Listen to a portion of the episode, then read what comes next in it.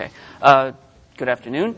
Uh, I'm Jason Summers, and uh, I'm a physicist by training. I, in the interest of disclosure, I want to note that the things I'm talking about are technologies that I worked on the development of. And so you'll note there's a very extensive disclosure that explains these are my personal opinions and that the information I'm presenting is public information because of the nature of the technologies. So in, in the first talk of this session this morning, George mentioned that there's new ethical implications coming about uh, because of new technologies, in particular for just war. And the technology he mentioned was the Predator drone, which I think of as uh, sort of teleoperated or telemediated warfare. This is something of a parallel issue to that, and it's enabled by that. And this is the use of simulation, so computationally intensive simulation, for the training of military personnel and the new ethical issues that are brought about by that uh, capability. So, to lay out the dilemma, essentially, there's a tension, an essential tension that happens in, for government and military leaders because they're faced with this choice between two competing obligations.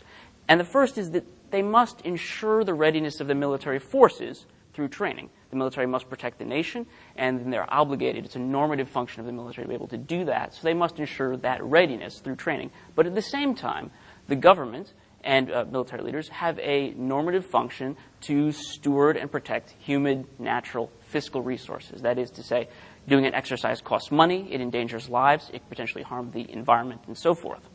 And so this tension always goes on in the case of any operating military. And so I want to lay that out in some greater detail. In general, the normative requirement of the military is to respond to acts of aggression that endanger life and property. And so that requires two things. Both there must be readiness, they need to be able to effectually respond to an external threat, to detect it, and to uh, address it in some way. And they also have, have to have some level of proficiency. That is to say that the military has to be able to do its job and do it well when it's called upon to do so. And so the lack of training, or if uh, somehow forces are poorly trained, that somehow prevents that normative function. Things could uh, not go as they are supposed to, or they could uh, go poorly in some way that actually now uh, leads to some unjustified damage of life and property. At the same time, uh, well, let, let, me talk about that in some more detail here. Um, and that's grounded, this use of the military and the role of the military, I, I like to ground in, in the traditional uh, just war tradition, this, this theory that's been developed really since uh, the early days of the Church Fathers. And it, in particular, I'm interested in jus in bello, and that's the, uh, those sort of laws that govern the just use of force during conflict and that sort of governs the ethical behavior of combatants. In particular, uh, combatants need to exercise distinction. That is to say, that they're limiting their aggression toward legitimate targets, that they are exercising proportionality. That is, that they are scaling the level of force uh, to, the, uh, appro- to be appropriate relative to the anticipated consequences of those threats. That is to say, uh, I don't attack someone coming at me with a, uh, a fist, with a, with a, you don't bring a, a, gun to a knife fight, right? And then at the same time, also subjective right intention. And that is that uh, the use of force excludes all of the sort of evil purposes for which one might use uh, uh, force. That we're not doing this because of sort of uh, lust for blood, love of violence. And, and, these things come out of Augustine, what he calls the real evils of war. Although uh, war is a necessary evil in some ways that must be justified, the real evils of it are these actions, the sort of evil actions of the heart that are potential in the combatants themselves. So, uh, in addition, I would add to this, and this is down there at the bottom, that also it's desirable to reduce the total casualties due to enemy aggression. We, in, a, in a because of the value of human life that we've just talked about, um, not only do we want to ensure that these particular principles are exercised during the course of combat, but also that casualties are limited, both due to enemy aggression and due to so called friendly fire, due to accidental injury. And all of these things are carried about in training. Uh, one is sort of morally educated in those through practice with the sort of tools of warfare. Now, at the same time, government has a normative requirement for what I've broadly called stewardship.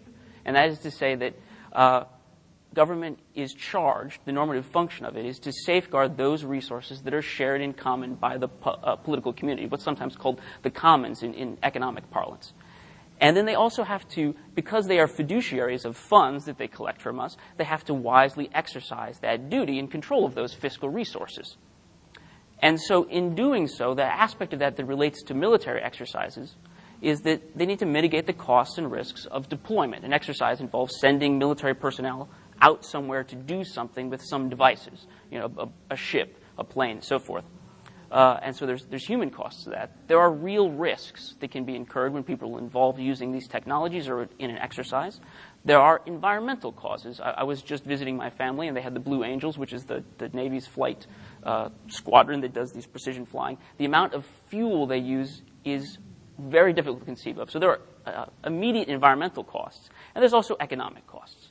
Uh, when we exercise using equipment, that equipment wears out.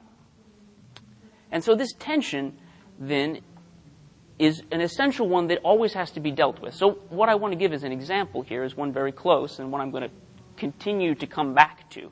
The example of active sonar and marine mammals. And here the risk is somewhat, I'm going to focus on a particular part of this tension, and that is security risk. That is to say, uh, security risk of the uh, littoral, that is the shallow water area surrounding the United States borders, versus the environmental risk that may be incurred because of the use of sonar. And so the basic uh, sort of story there is that the concern over quiet submarines operating in these environments motivated the use of increased active sonar. There was evidence that that mid-frequency active sonar may have been causing detrimental effects to whales, to marine mammals. And then that, that whole conflict, which some of you may have followed, came sort of culminated in a 2008 Supreme Court hearing between NRDC and then the Secretary of the Navy. And in writing the uh, decision for the majority, uh, Justice Roberts wrote that explicitly sort of addressed this tension, this tension between the two responsibilities, normative responsibilities of the government in this. So they both acknowledged the ecological concerns regarding the marine mammals, but at the same time felt that in sort of the balance of interests there lay with the Navy's need to conduct realistic training to ensure readiness. And that's what he says here in this quote. Uh, at the same time, there was a point that military interests do not always trump the others, but just in this case, it's quite uh, straightforward. And so they sided with the Secretary of the Navy in this case and lifted uh, a ban that had been imposed in California. But what's important to note here is this is a very narrow addressing of the issue. In fact, the full scope of risks that I outlined a little bit earlier is much broader than this just this tension between environmental harm and readiness. In fact, there's other things. There's financial costs, and there are human costs, and so forth. So, because of that factor, um, in fact, the government has been increasingly turning toward simulation based training as a means for resolving that tension. So, I, because some of you may not be familiar with this technology, I want to describe it just in very brief here.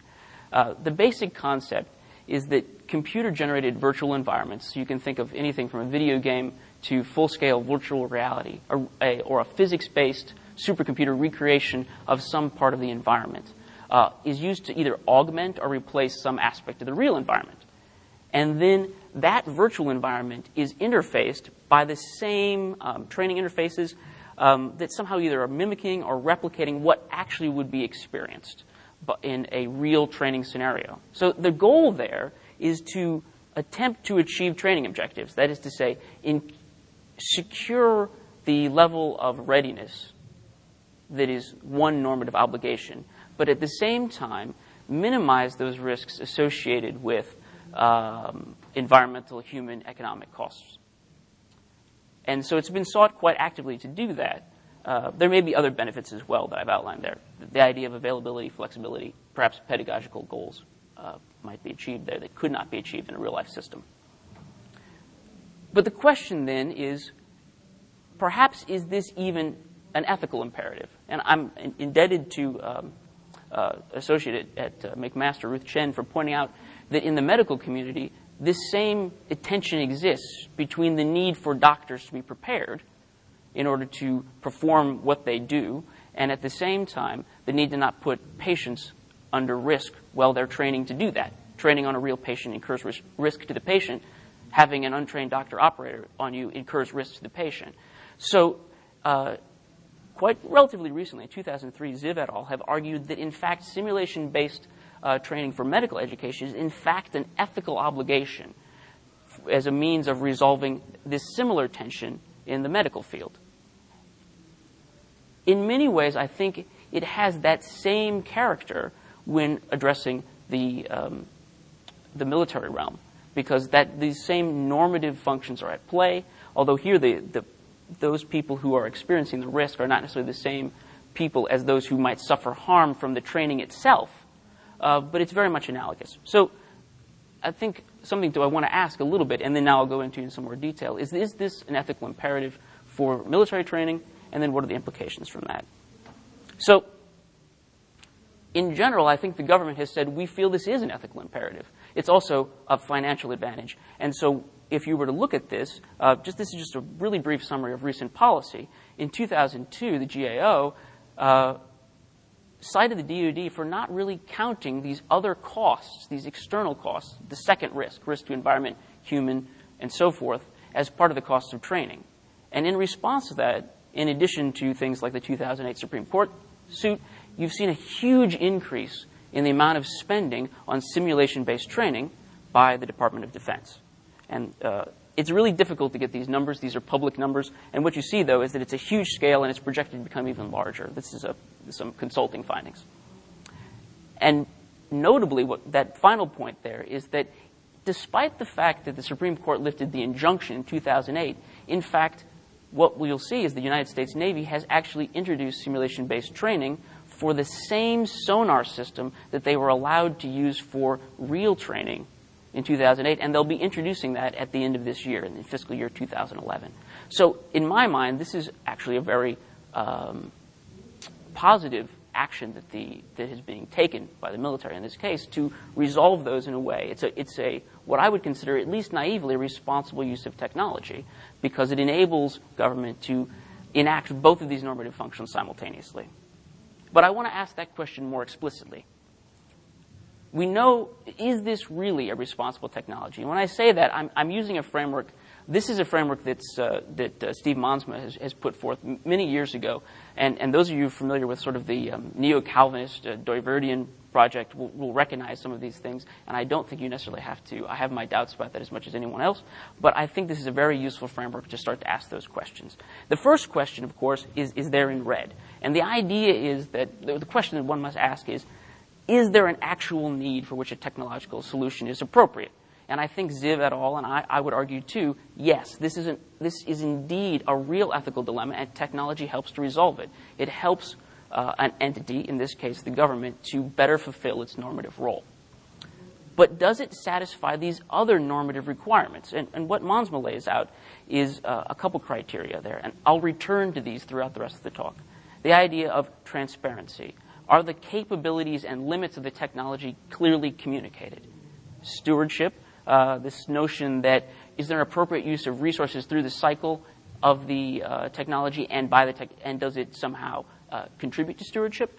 Harmony, by that I mean, is it fit for its use? Does it achieve, in fact, the function that it intends to achieve? And does it help in maintaining right relationship, right, which, uh, which is sort of a shorthand for shalom? right? Does it help to maintain the created order in the appropriate manner? Justice, as we've heard a lot about today, and it's the same notion as in the first talk this morning, is it ensuring that all things get their due, that equals receive equal treatment. Safekeeping is the idea of care. That, so we go beyond that. That Christian ethic is more than just justice, but it's also care for the other. And then assurance is simply sort of the idea of trust, that we can trust this, that it provides what you, you said it will do, and that in fact uh, I have a sense of dependability and, and safety in its use. And so within that framework, the things that I want to talk about late, uh, in this next little bit are are there in fact uh, new ethical issues that are brought about by the use of simulation based training? And I would suggest that there are, and I've grouped them into three uh, broad categories. The first is efficacy. That is, that it may in fact have negative effect on the acquisition of skills. It might actually not do its primary role that we first decided it was ethically imperative that we embark on this endeavor for. And then, secondly, what I've called ontology. That is, that, and this is just sort of a fundamental notion of simulation based training, when using a simulation based trainer, one is engaging with a virtual environment that is perceptually veridical. It's just like real life. And in some cases, it's indistinguishable from real life. But it is not the same in terms of its nature. It lacks consequence for action. I, if I accidentally sink another ship, there's no consequence for it because it's just uh, a number of numbers on a computer. And then representation. And that is the sense that virtual environments are technological artifacts. Someone created them, someone wrote computer code, someone started to understand the physics, and someone made choices about what was encased in those. And then what they portray um, involves ethical choices. So now I want to work through that. And again, I'm going to return to this case study of sonar training. And just in schematic, the idea is that um, real time simulation, well, so in sonar training, the principal technology is that one is using a supercomputer to do real time simulation of the physical ocean environment. And there's a couple examples that I've listed there of the trainers that are used. But the idea is that the scenario, the environment, all the physical processes are described, and then that output feeds the same kind of technologically mediated interfaces that someone using a sonar device would actually use on a real submarine. So now let's start to look at those three potential ethical uh, concerns I have. The first is efficacy. Might this, in fact, fail to replicate real life scenarios with sufficient fidelity? Uh, if it does, then it might not achieve the training effectiveness that it wants to. And so the idea is that there might be absent cues and so forth. These things are generally thought about in this community, um, and there's a number of risks associated with that. But I think those are important when we start to think about these within that framework because it risks this notion of transparency, the notion of harmony, and the notion of assurance. But more, I think, in terms of an issue that has not been thought about in great detail yet, is this ontological question.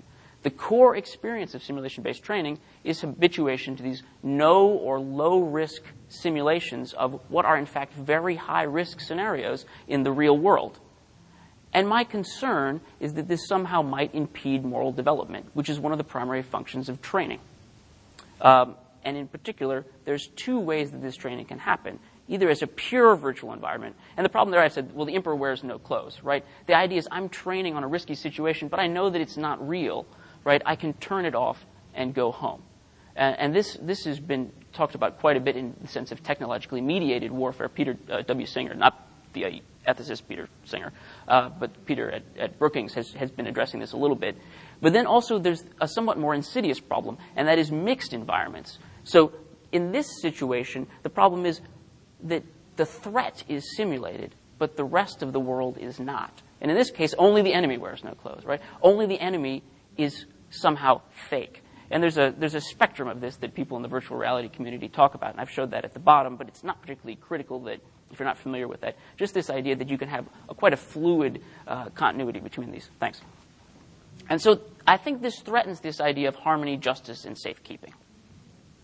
So, and the reason for that is, in particular, the framework I'd like to think about this in is, is within uh, moral equality of combatants. Uh, or the moral equity of combatants. And this comes out of the just war tradition. Uh, I've quoted Ambrose there, but the basic idea is that justice is that the treatment of the other must exist always, even within warfare. And there's uh, Walzer, who was mentioned in one of the earlier talks today, talks about thick and thin notions of this. But what's critical here uh, I'm, I'm going to skip through some of the details of this, but the idea is that we recognize, even in warfare, that the enemy, that the, the person against whom we are fighting, has the same anthropological status as ourselves and has the same value as, uh, as a human being. So then the question is in a mixed ontological status, in what I talked about is only the enemy wears no clothes, when we have everything being real, but the enemy being simulated, we have a problematic situation in which the actions taken against threats, against enemies, are not real in the same sense as the actions taken against other things in the environment. And I am concerned that that might have uh, moral problems, both in terms of this moral, anthrop- uh, moral equality that I mentioned before, that we've created different anthropological standing of these entities that we're training ourselves to interact with and then in the sense of justice. the ontological status is parsed out in different ways to otherwise equals, equals that we believe have the same anthropological and human value. Now, there is some sense from a recent literature that virtual environments can evoke the same feelings of moral responsibility um, that real environments cannot. And this, if you're interested in this, please ask me about it because it's more uh, detailed than I want to go into at this point. And then finally, this notion of representation. The idea, and I think uh, Paul Ford says it very well, a virtual environment by nature is an ideology manifested. When we create a representation of the world that is artificial, that is computational, that is based on our science, we're really manifesting what we believe about the real world. So there's a couple issues within that. Um, virtual enemies. Now, it may be desirable in training to involve wartime acts against states that are not declared enemies, and I'll talk about that in some more detail. Uh, there's the danger that our war is contextless within the just war tradition, we need to motivate war. We, it's justified war, as I think uh, George said the, in the first talk today, and I think it's a really good point. War is never just, but it can be justified. But in a training scenario, it need not be provided with justification. And then there's the danger of reductionism. We're representing the world within a box, and that box may be somewhat incomplete relative to what we believe is really true about people. So let, let me just touch on those real quickly in terms of virtual enemies, it can be uh, pedagogically expedient, but also maybe even pedagogically necessary to model specific rather than sort of notional foreign platforms. I'm modeling a particular submarine, not a notional submarine, so that a particular skill can be taught. Well, this is problematic because now the people engaging in this training have repeated enactments of war against potential threats who are not actual threats. So, does this affect moral development? Do I begin to see someone who is not my enemy as my enemy? And then there's the phenomena that, uh, that was uh, quite publicized maybe 20 years ago now, where uh, Iran air flight was down by a, a, cruiser called scenario fulfillment. And that is, under stressful conditions, learned scenarios can result in the blocking or distorting of information. So one may see what one has trained on, even though that's not what is being displayed. So there's, I think, some uh, sort of consequentialist threats there, but also some moral threats. And then finally, uh, reductionism. So when we represent things, we are making choices about uh, what we're showing. And I've broken that up into three areas. The idea of justice, that is representation bias. I may be biased in my representation of an enemy or some aspect of the environment. So it can exclude quote unquote unimportant entities, perhaps marine mammals or something that we don't view to be important, fishermen, um, or create caricatures of entities. They may not behave in realistic ways or in ways that reflect uh, not their full anthropological status. Uh, again, that problem of moral equality comes about because we may not, uh, we are obligated, recognizing the equality of even a virtual combatant because they represent someone real. Uh, unjust representations can uh, preclude that. And then uh, finally, this notion of implicit narratives. That is to say, by choosing what can happen or what the action and response are, we could in some way create a particular narrative that carries out, and that's also uh, reductionistic. So finally, I have some recommendations. I think as Christians, we have to go beyond a sort of consequentialist or teleological ethic to not just say, well, if there's this, if something in our simulation or something about this technology were to lead to adverse effects, we must reject it. But rather, I think we have to use a framework uh, like Monsma's or someone else's, to begin to examine how these technologies themselves relate to normative principles about how humans interact, both during and in preparation for war. So, I would suggest that a simulation based trainer should emphasize the gravity of war, not the entertainment value, and that's certainly something that's being entertained right now, uh, no pun intended, but the entertainment value is being considered, and I'm not sure that's good. Uh, scenario design should consistently reflect just war theory. I think that that has to be enforced explicitly to give this sense of gravity and for moral formation. Uh, I think scenarios and debriefing should also enforce the concepts of just war theory as related to how combatants behave during war. Also, because of the sort of moral threats, incurred by simulation based trainings because these ontological issues, I think it may be useful to do isolated skill training with actual threat like entities in a lower fidelity environment that doesn't feel like the real world but gives the same pedagog- pedagogical effect. Um, and in other cases, one might instead uh, try to have fidelity that achieves realistic moral responses. So there's a judgment call there, but perhaps being mindful of how fidelity affects that. And then I also think that um, although there's been a little work done in this area, that really a lot more psychological studies on moral development are warranted. There's been a lot of things done on this as relates to violent video games, and there's still quite a debate about it. Every, every time I look for new articles, I see there's a new special issue on it. But this is a somewhat separate question because people are not uh, impersonal. This is not a virtual world uh, multiplayer game. It's, in fact, people living out the actions that they will later do. Uh, and I think that really deserves some attention. And that's it. Thank you.